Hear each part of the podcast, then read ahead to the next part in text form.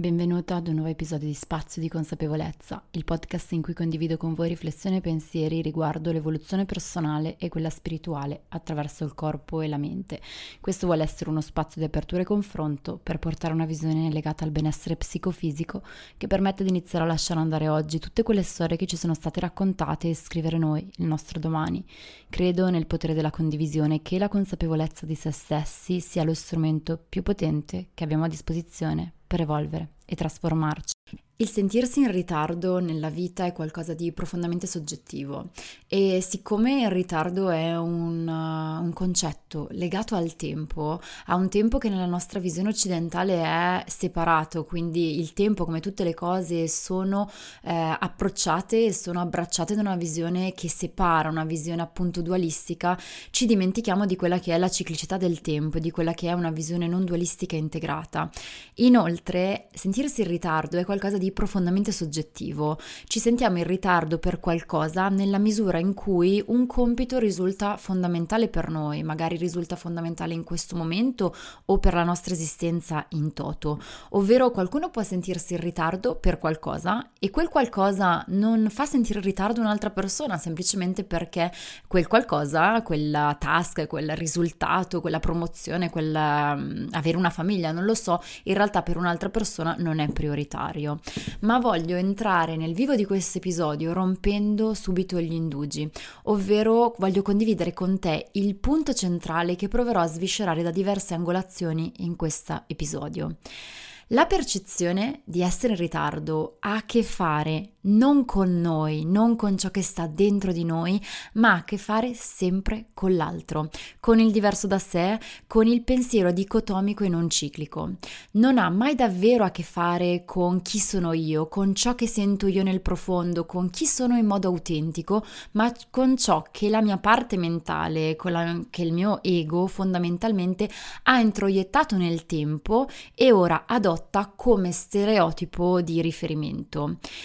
Perché ti dico questo? Perché in realtà se ci pensi bene, essere in ritardo ha a che fare, cioè esiste il senso di ritardo quando esiste un qualcosa, quindi sono in ritardo rispetto a, sono in ritardo nel fare questo rispetto a un'altra persona, rispetto a un'idea che avevo io, rispetto a un qualcosa che mi ero prefissato di raggiungere in questo tempo. Quindi se prendiamo da solo il concetto di ritardo e lo svisceriamo da un paragone, lo svisceriamo dal tempo, il concetto di essere in ritardo, di sentirsi in ritardo, non esiste più. Non esiste un sentirsi in ritardo nella misura in cui ci sono solo io, con la mia visione, con i miei desideri, con i miei obiettivi e prescindo, trascendo da quella che era l'aspettativa dell'ego, da quello che è l'attaccamento dell'ego a ciò che avrei dovuto fare perché così sarebbe stato meglio. Quindi nel momento in cui cade il paragone, cade il termine di paragone, quindi io rispetto a quel qualcosa, non so, ti faccio un esempio semplicistico.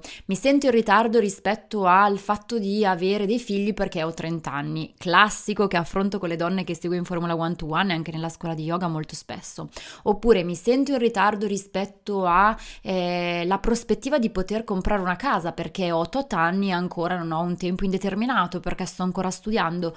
Ok, ma togliamo il termine di paragone, togliamo quel, quell'età di riferimento, togliamo quel, quell'obiettivo rispetto a quello che nell'immaginario collettivo sarebbe possibile o è possibile e prendiamo solo il nostro desiderio, noi stessi, e approcciamo quindi questo concetto di mi sento in ritardo da quattro angolazioni diverse. E queste quattro angolazioni sono quelle che ti porterò in questo episodio oggi e davvero mi auguro che almeno una di queste risuoni con te ti aiuti a destrutturare questo sentirti in ritardo, perché credo che mai come oggi, mai come in questo momento in cui le informazioni sono accessibili a tutti, in cui sui social vediamo la vita, le foto, le storie stories e i reel di tutti, scusate tu foto molto bergamasco, in realtà il rischio di sentirci costantemente arrancare e di trovarci a rincorrere qualcosa, qualcuno invece che camminare con intenzione sia dietro l'angolo. Questo rischio è davvero molto molto uh, vicino a noi. Quindi entro subito nel vivo di, della prima di queste quattro eh, angolazioni da cui ti invito ad osservare il concetto di ritardo. Il primo L'abbiamo in parte già visto, ma te lo ripeto, ovvero il concetto di ritardo esiste solo nel paragone. Ritardo deriva dalla parola, dal verbo ritardare, quindi giungere dopo a un tempo giusto o prefissato. E quindi già dentro di te dovrebbe accendersi una lampadina, una spia, una, una sorta di segnale, ovvero giungere dopo il tempo giusto o prefissato. E chi lo definisce questo tempo giusto? Chi lo definisce questo tempo uh, in cui uh, qualcosa deve essere fatto? Chi dice qual è il tempo ultimo per riuscire a fare qualcosa? E se non ti si accende questa lampadina, allora prova a lasciarti aperto e curioso nell'ascolto di questo episodio. Può, ti chiedo, e chiedo a te, e trova la tua risposta, può davvero esistere un tempo univoco, valido per tutti gli esseri viventi per fare qualcosa? Prendiamo il grande caso della diventare madre o dell'avere un partner. Può esistere su larga scala un'età, oppure un momento della vita, oppure un qualcosa in cui tutte le persone o arrivano ad avere quella cosa, avere quella relazione, diventare madre oppure diventare padri o eh, riuscire a fare quel qualcosa, oppure è scaduto il tempo. Ti rendi conto di quanto la visione occidentale in questo paradigma ci allontani dall'essenza di ciò che vogliamo noi? Il ritardo deriva solo e sempre dal paragone, che può essere te lo ricordo, rispetto a un ideale che si è consolidato in noi, quindi io faccio i conti con il sentirmi in ritardo rispetto a un qualcosa che ho identificato e costruito io e a cui magari sono aggrappata con le unghie e coi denti, oppure il paragone può derivare eh, dalle persone intorno a noi, dal nostro sistema familiare, dal nostro sistema di credenza, dalle persone che ci circondano, dalle nostre amiche, dalle interazioni più prossime. Quindi possono essere magari, aspetta un attimo però, possono essere anche persone che non sono magari vicine a noi di cuore, quindi non sono persone che a livello di intimacy, di intimità sono davvero prossime, sono davvero persone importanti, ma possono essere anche persone che sentiamo vicine perché abbiamo un background in comune. Quindi magari io e quella ragazza che avevamo, eravamo in classe insieme alle superiori, adesso abbiamo la stessa età, abbiamo avuto più o meno lo stesso percorso universitario, abbiamo fatto la stessa strada, abbiamo convissuto entrambe come studentesse fuori sede, allora siccome abbiamo un background comune, io la vedo sui social, lei è lì, ma perché io non sono lì? Perché io non sono riuscita ad avere quella cosa lì? E quindi qui nasce il paragone, anche se quella persona in realtà noi la conosciamo da distanza, cioè eh, con una certa distanza e non sappiamo poi come magari è evoluta la sua vita in questi anni che l'abbiamo persa di vista. Quindi attenzione perché in questo giocano un'altra volta un ruolo fondamentale i social e sono un aspetto super triggerante perché nel momento in cui io posso osservare da vicino le vite di alcune persone che però non conosco davvero fino in fondo, non conosco oltre lo schermo del filtro social, allora posso veramente paragonarmi con tutti. E ti faccio questo esempio partendo da me. Cosa succederebbe se io aprissi i social e paragonassi la mia vita solo per un aspetto a quello degli altri. Non so, io, Beatrice Mazza, eh, libera professionista, imprenditrice, con uno spazio virtuale per donne in cammino in cui facciamo yoga e consapevolezza, quindi di fatto una libera professionista con una visione un po' imprenditoriale. Se io paragonassi me, aprendo i social, a tutte le imprenditrici online che ci sono, che fanno il mio stesso lavoro,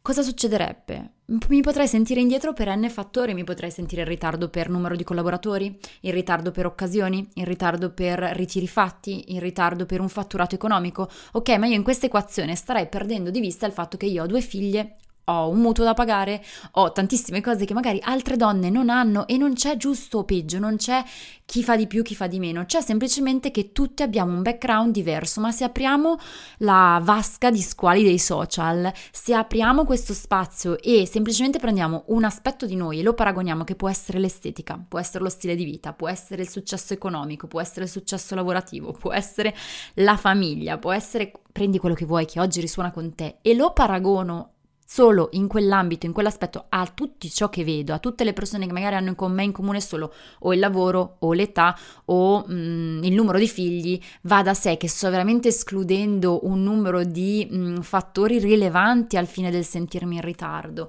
Quindi entrambi i tipi di paragone, tutti e tre anzi direi, tipi di paragone, quindi il paragone con le nostre aspettative, il paragone con le aspettative ehm, delle persone che ci amano, che abbiamo vicino, delle nostre famiglie e l'aspettativa con il, mon- il paragone con il mondo dei social, sono tutti e tre super radicati nel profondo. E quindi il lavoro di destrutturazione riguarda il paragone con un'idea che ci vede eh, appunto centrali nelle aspettative di qualcuno, nelle aspettative della società, nelle aspettative della famiglia, nelle aspettative nostre stesse. E va da sé che quando ci sederemo al pranzo di Natale oppure ci troveremo alla cena con i colleghi, alla cena con le mamme dell'asilo, alla cena con vedi tu chi, Può darsi che questo aspetto ci triggeri, può darsi che questo aspetto ci porti nell'inconsapevolezza di cadere nell'errore di credere di essere in ritardo rispetto a qualcosa. Ma noi non siamo in ritardo rispetto a niente, perché nel momento in cui io uh, smetto di vedere la mia persona come un essere umano individuale in cammino con la sua storia, il suo vissuto, la sua percezione, le sue gabbie da rompere e il suo intento, veramente cado nella eh, separazione nel pensiero che separa della società in cui siamo immersi. E se invece ovviamente utilizzo i social come paragone, come metodo di, metodo di paragone, metro di paragone per sentirmi avanti o indietro rispetto a qualcuno, veramente la cosa può diventare infinita e può avere una risonanza immensa su di noi, perché di persone che hanno la nostra età, che hanno la stessa storia, che hanno il nostro lavoro, ce ne sono davvero infinite, magari nella realtà ne conosciamo 10, sul social ne troviamo 100 al giorno e quindi potremmo entrare in un circolo vizioso. Allora in questo caso spegnere i social aiuta, mentre non possiamo non andare al pranzo di Natale, quindi è giusto andare al pranzo di Natale e scegliere in modo consapevole come rompere la, questa gabbia e ora vediamo gli altri tre punti che appunto ci possono aiutare. Se ti senti in ritardo, chiediti rispetto a chi rispetto a cosa? Individua cosa triggera te, individua cos'è per te che fa scattare il paragone, da dove nasce? Nasce dalle tue parole, nasce dalle tue aspettative o nasce dalle aspettative della tua famiglia? Nasce dalle frasi che ti sei sentita dire tutta la vita da tua mamma, da tua nonna e da tuo padre? Ovvero magari devi avere un posto fisso, devi lavorare, devi finire gli studi, devi avere figli, de- devi, devi, devi. Ecco, senti quale parte eh, di te si sente in ritardo a cosa è legata? A cosa è collegata? Perché a questa domanda puoi rispondere solo tu, perché magari puoi scoprire che il senso di ritardo è tale solo se paragoni la tua vita a quella di un'altra persona, di cui però ignori tutto il resto, oppure paragoni te stessa oggi a un ideale a cui pensavi di arrivare a quest'età, ma non avevi tutti i dati alla mano per sapere se ci saresti arrivata. Io pensavo, non so, ti faccio ridere, però quando ero piccola dicevo, vabbè, ma a 30 anni una persona è vecchia, io a 20 anni avrò già questo, questo, quello, ma è ovvio che quando siamo piccoli coltiviamo dei sogni fatti dell'inconsapevolezza dell'età a cui li formuliamo. Crescendo capiamo che non tutto va così bene, cioè che non tutto va così veloce ed è giusto così perché acquisiamo l'esperienza nel tempo e è una, una parte fondamentale. Quindi il secondo punto che mi sta cuore portarti oggi è i percorsi non passano mai dalle stesse tappe. Quando il senso di essere in ritardo ti fa preda, quando senti che sei in ritardo, quella, eh, quella vocina dentro di te inizia a produrre delle, a macinare aspettative, a macinare senso di colpa, a macinare senso di ina- inadeguatezza, fermati. Siediti oppure sdraiati, radica i piedi, radica il corpo e ascoltati, ascolta il battito del tuo cuore e prova con la mente a ripercorrere tutte le tappe che hai fatto, che hai percorso nella tua vita. Fermati e pensa a queste tappe, sentile dentro, perché le tappe che hai attraversato tu non so il tuo nome, ma le, le, tappe che tu che mi stai ascoltando oggi hai attraversato non sono quelle da cui è passato probabilmente quasi nessuno, perché nessuno ha vissuto nei tuoi panni o nelle tue scarpe per dirla all'inglese. Cioè rimetti a fuoco tutto ciò che hai fatto che è l'insieme di eventi che ti ha portato oggi ad essere qui, ad ascoltare questo episodio, a fare le scelte che stai facendo, ad essere immersa nella tua realtà. Quindi in realtà quella è una parte che escludiamo sempre dall'equazione quando ci paragoniamo con gli altri, ma che è essenziale. Cioè, forse oggi tu non hai un partner, non so se questo è l'episodio, eh, cioè questo è il tema che ti risuona. Oggi non hai un partner e questa cosa ti sta facendo soffrire tantissimo, ti senti in ritardo, ti senti che il tempo passa. Ok, o magari non hai fatto la carriera che desideravi, o magari non hai figli, ma la vita ti ha portato sicuramente a delle risorse per cui dovevi arrivare in questo punto oggi. Ma è da qua, analizzando le tappe che hai percorso e connettendoti però a ciò che desideri, e dopo lo vedremo nel prossimo punto, puoi davvero sciogliere il senso di sentirti in ritardo, perché troppe volte ignoriamo quali siano davvero i bisogni della nostra anima, perché non so come dirti, magari per un lungo tempo non, non ti sei interrogata e quindi non, può essere che tu abbia preso delle scelte un po' non inconsapevoli, però sulla cresta dell'onda della reattività emotiva. Va bene, questo è successo prima. Magari ora ti senti che ti sei svegliata da un letargo di anni e vuoi agire, vuoi andare incontro alla tua visione. Perfetto, ma se oggi tu rinneghi quello che hai fatto, le tappe che hai percorso, questo non ti porterà più avanti nel cammino, ti, resterà, ti farà restare ancora incagliata nel passato. Metti a fuoco ciò che hai fatto e metti a fuoco dove sei ora, perché mentre facevi le esperienze che hanno riempito i tuoi anni anagrafici, che hanno riempito la tua vita, che hanno riempito te di esperienza, in realtà tu hai fatto del tuo meglio, cioè tu in quel momento, credo, non lo posso dire per tutti, ma mi auguro che la maggior parte di voi, tu che mi stai ascoltando, mentre vivevi quelle esperienze, anche se dolorose, anche se non ti hanno portato dove volevi essere, le abbia compiute, le abbia vissute convinta di star facendo la scelta migliore, di star compiendo i passi che andavano nella direzione giusta per te anche se quella direzione si è rivelata non giusta. Questo è il punto. Non per forza agire nella direzione di ciò che vogliamo ci porta dove vorremmo essere. Questo è qualcosa che, non so, siamo soliti dire, cioè questa è la mentalità del se vuoi puoi, ma non è vero che se voglio posso, ma quante variabili sto escludendo dall'equazione del se vuoi posso, perché è tutto troppo semplicistico. E ti ricordo che se vuoi puoi fa parte sempre di una visione della crescita personale separatista. Mi stai separando dall'universo, mi stai separando da quello che è successo successo? Cioè, tre anni fa io ho rinunciato ad aprire il mio centro fisico. Ok, ma non è che ho rinunciato perché se volevo, cioè perché non volevo abbastanza potere, perché c'era una pandemia, perché i costi sono aumentati, perché le regole sono cambiate, perché ho scelto di buttarmi nel, in una realtà online. Ma non è che se voglio posso sempre, quindi ti voglio dire, ricordati che hai agito sempre connessa a quello che volevi o desideravi in modo più o meno consapevole. E quindi ora, con la consapevolezza della strada fatta e di dove sei, ti porto nel terzo punto. Il terzo punto è, è importantissimo oggi per te chiarire la tua visione partendo dal qui e ora. Cosa desideri tu ora per te? Chieditelo. Oggi io, giorno in cui sto ascoltando questo episodio di spazio di consapevolezza, cosa voglio? Prendi il tuo quaderno e scrivilo, prendi il tuo diario lunare e scrivilo. Ti senti in ritardo perché c'è qualcosa che vorresti ma che non è ancora manifestato? Ti senti in ritardo perché quel desiderio è così profondamente dentro di te ma ancora non riesci a realizzarlo? Perché magari non dipende da te. Ok, magari sì, magari no, ma chiediti cosa voglio io, mettilo scritto nero su bianco. E che ne so, magari mi sento in ritardo perché ho compiuto 30 anni, perché è una tappa fondamentale, magari 40, magari 50, e la zia dell'amica della nonna dice che dovrei, che avrei dovuto, che se aspetto ancora un po' allora non riesco. Ok, va bene, ma spesso il peso di ciò che pensiamo di volere dipende da ciò che inconsciamente prendiamo per vero. Cioè, magari gli altri ad alta voce ci stanno dicendo che a 30 anni dovremmo essere madre, che a 40 anni dovremmo avere un partner, che a 50 anni dovremmo smetterla di viaggiare. Ma questa magari è la loro aspettativa, ma magari io voglio viaggiare, mm, voglio viaggiare per sempre, magari non voglio avere figli, magari non la voglio una relazione monogama e questo non rende chi sono io meno di valore. Cioè, magari agli occhi di quella persona che non è consapevole di sé e del confine tra lei e te, sì, potresti sembrare una persona poco, poco, non so, stabile, poco capace di coltivare relazioni, poco capace di vivere in un solo posto, ma questo è il suo giudizio, lei ti sta giudicando e sta rovesciando su di te ciò che crede, ma questo non intacca i tuoi desideri e il tuo valore nella misura in cui tu riconosci che ciò che dicono gli altri, che ciò che gli altri si aspettano da te, è un problema loro.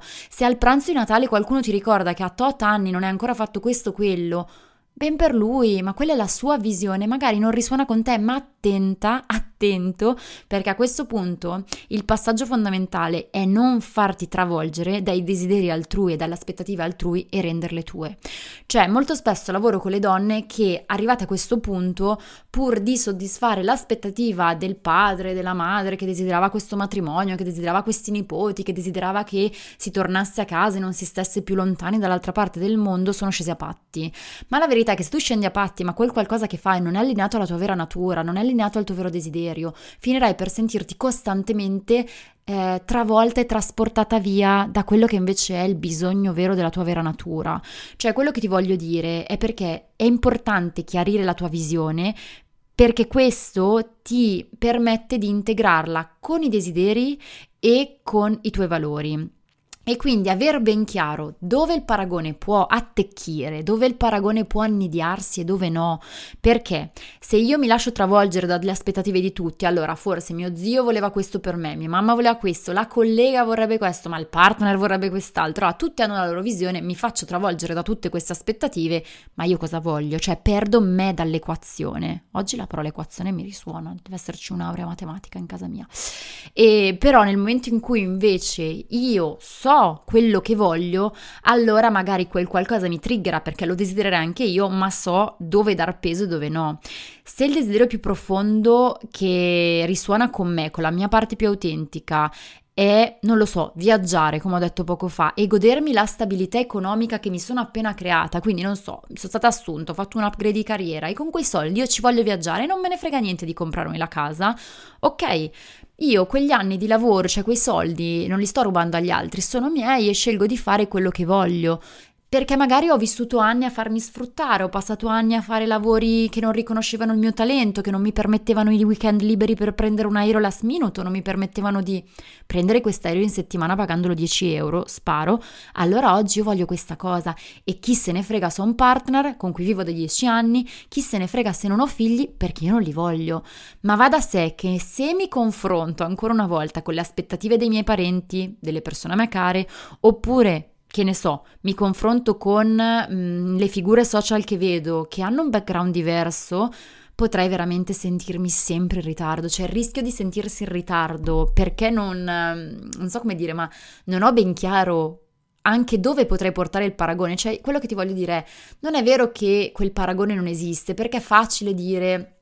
Vabbè, ma non dovremmo paragonarci mai. Comunque viviamo in una visione occidentale, in un pensiero separatista, talvolta tutti ci confrontiamo, cioè non sono qua a dirti che questa cosa non esiste. Ma se anche mi confronto mi devo confrontare con una persona con cui ha senso confrontarmi,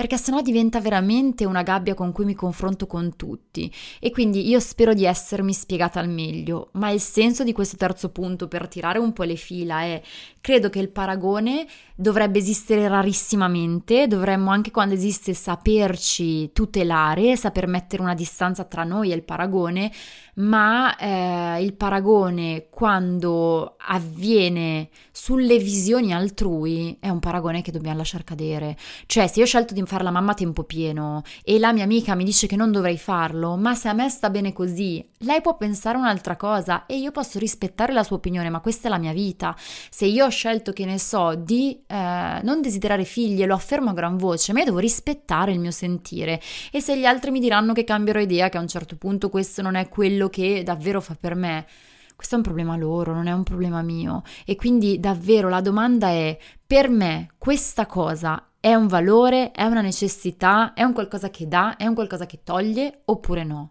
Se la risposta è sì, per me questa cosa è un valore ed è anche un obiettivo, allora posso agire per raggiungere quella cosa. Se invece per me quel qualcosa non aggiunge valore alla mia vita, ma soprattutto in un qualche modo è, è lontano dai miei desideri, allora eh, potrei veramente mettermi a soffrire per un paragone che mi vede se- e mi vedrà sempre indietro. Perché non so come dire, se una persona, prendiamo sempre, perché mi sta a cuore questo esempio, ma se una persona ad oggi, a prescindere dall'età, non vuole dei figli, è giusto che questa persona continui a accendere la lampadina del desiderio dei figli solo perché la società dice che a un certo punto vanno fatti e che poi il tempo scade? Oppure è giusto che io sappia che forse un domani li vorrò, ma ora è inutile mettermi ogni mese a questionare voglio figli, non voglio figli, perché la risposta se mi connetto a me e poi vabbè al mio partner se lo ho o la mia partner la posso trovare, cioè la risposta deve essere ben chiara. Una volta che io ho la risposta posso anche sapere se adesso è il momento oppure no,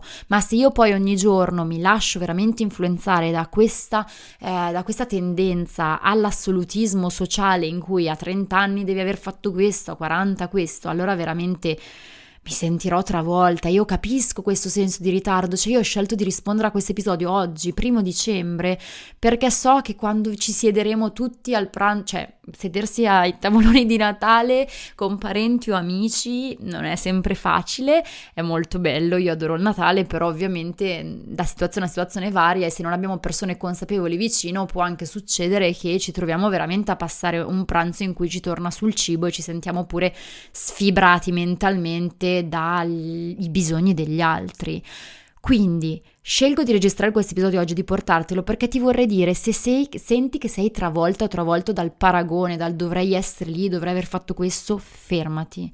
Cioè, fermati e capisci che le tappe tappe che vengono date per asso- assodate dalla società magari non sono tuoi. Perché sì, i 30 anni sono uno spaccato tra il prima e il dopo nelle donne, e... però questo è pericoloso perché se finiamo per alimentare il pensiero che a 30 anni qualcosa scada, che a 40 anni qualcosa finisce di essere,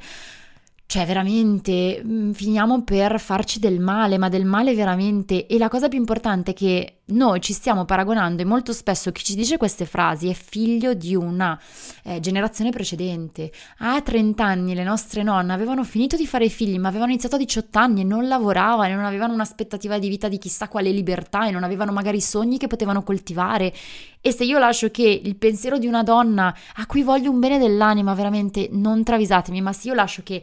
il pensiero che arriva da una mentalità molto diversa dalla mia mi travolga e mi e decreti ciò che è giusto o non giusto per me, allora potrei finire per soffrire in eterno nel tentativo di soddisfare le aspettative altrui, uscire dal giudizio di quella persona che amo e tutto sommato non tirare mai le file e non tirare mai il fiato. Non so se lo senti, ma anche solo registrare questo episodio mi sta caricando delle aspettative che molti di voi sentono, che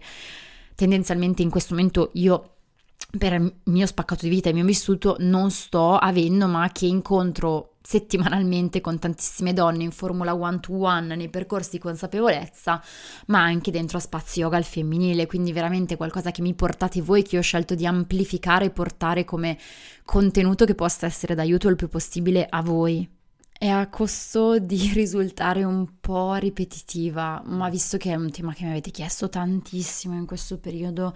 e che non ho ancora affrontato nel dettaglio, ma eh, il fatto di sentire il tempo che scorre per una donna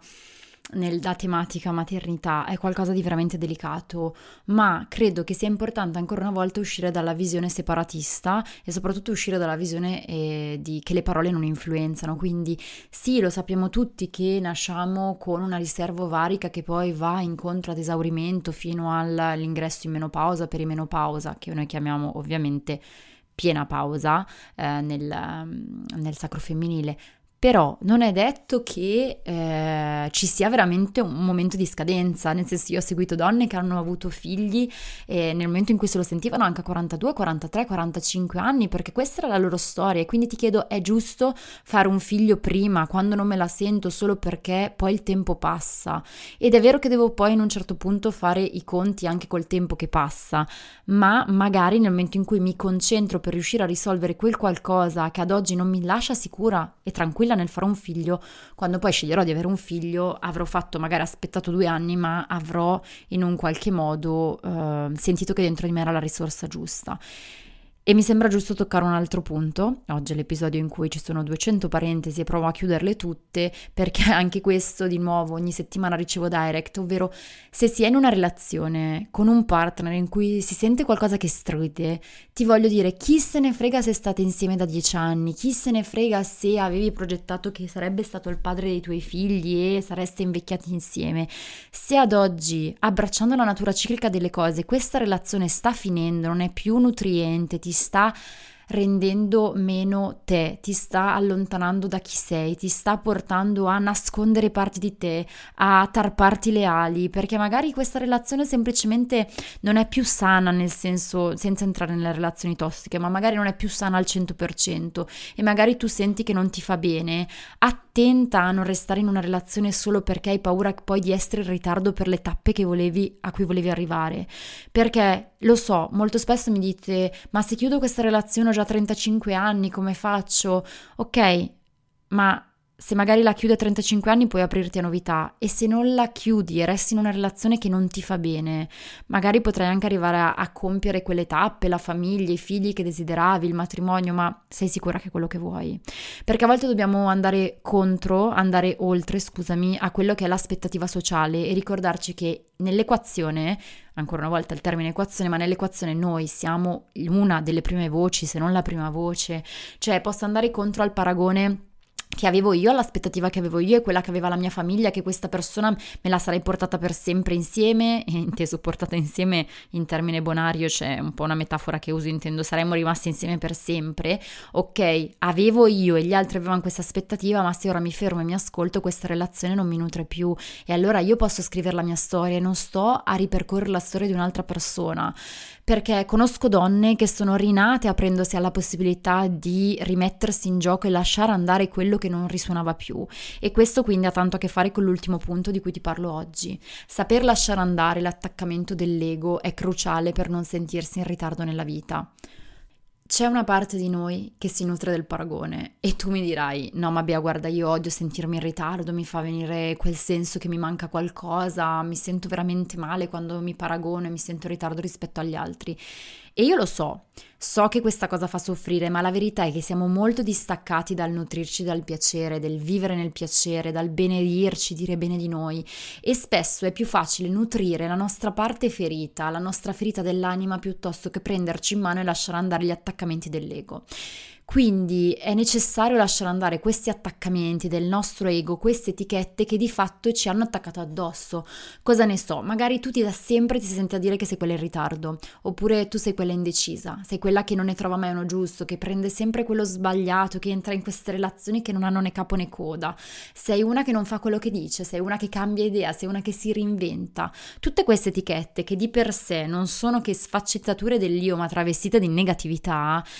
ti si incollano addosso e ti portano poi ad agire allineata a queste etichette, non riesci a liberartene. Per farlo, per farti, per creare spazio, per lasciarla andare, per lasciare andare gli attaccamenti dell'ego, in un qualche modo devi, eh, ti trovi a dover convincere gli altri di chi sei tu, cioè cerchi di convincere gli altri che non è vero che è così, che tu vali, che non è vero che tu trovi sempre quelli sbagliati, che questa volta era lui, era lei che... Ecco, tutto questo quando accade ci fa ricordare che la tendenza è quella di vivere nella mente, cioè a un certo punto ci troviamo a questo pranzo di Natale e dobbiamo assolutamente convincere chi siede con noi che c'è un buon motivo se abbiamo preso quella decisione, che in realtà la nostra decisione è la migliore. E qua ti mando un segnale di attenzione, un piccolo campanello d'allarme che spero ti si accenda quando sarà il pranzo di Natale se questa cosa accade tu potresti spendere tutto il pranzo di Natale o il cenone a convincere qualcuno di qualcosa, ma ha senso perché magari sarai a questo pranzo di Natale oppure al compleanno, a Capodanno e, cercai, e cercherai di intavolare questa discussione con l'amica, con la nonna, col fratello del cognato e a un certo punto ti accorgerai che continui a andare per la tua strada, lui continua ad andare per la sua strada perché non c'è un terreno comunicativo consapevole in comune. E va bene, e io lo so che ci sarà quella vocina di te che dice sì, ma io mi devo far rispettare, io esigo giustizia, cioè esigo il fatto che gli altri non dicano che le mie scelte non hanno valore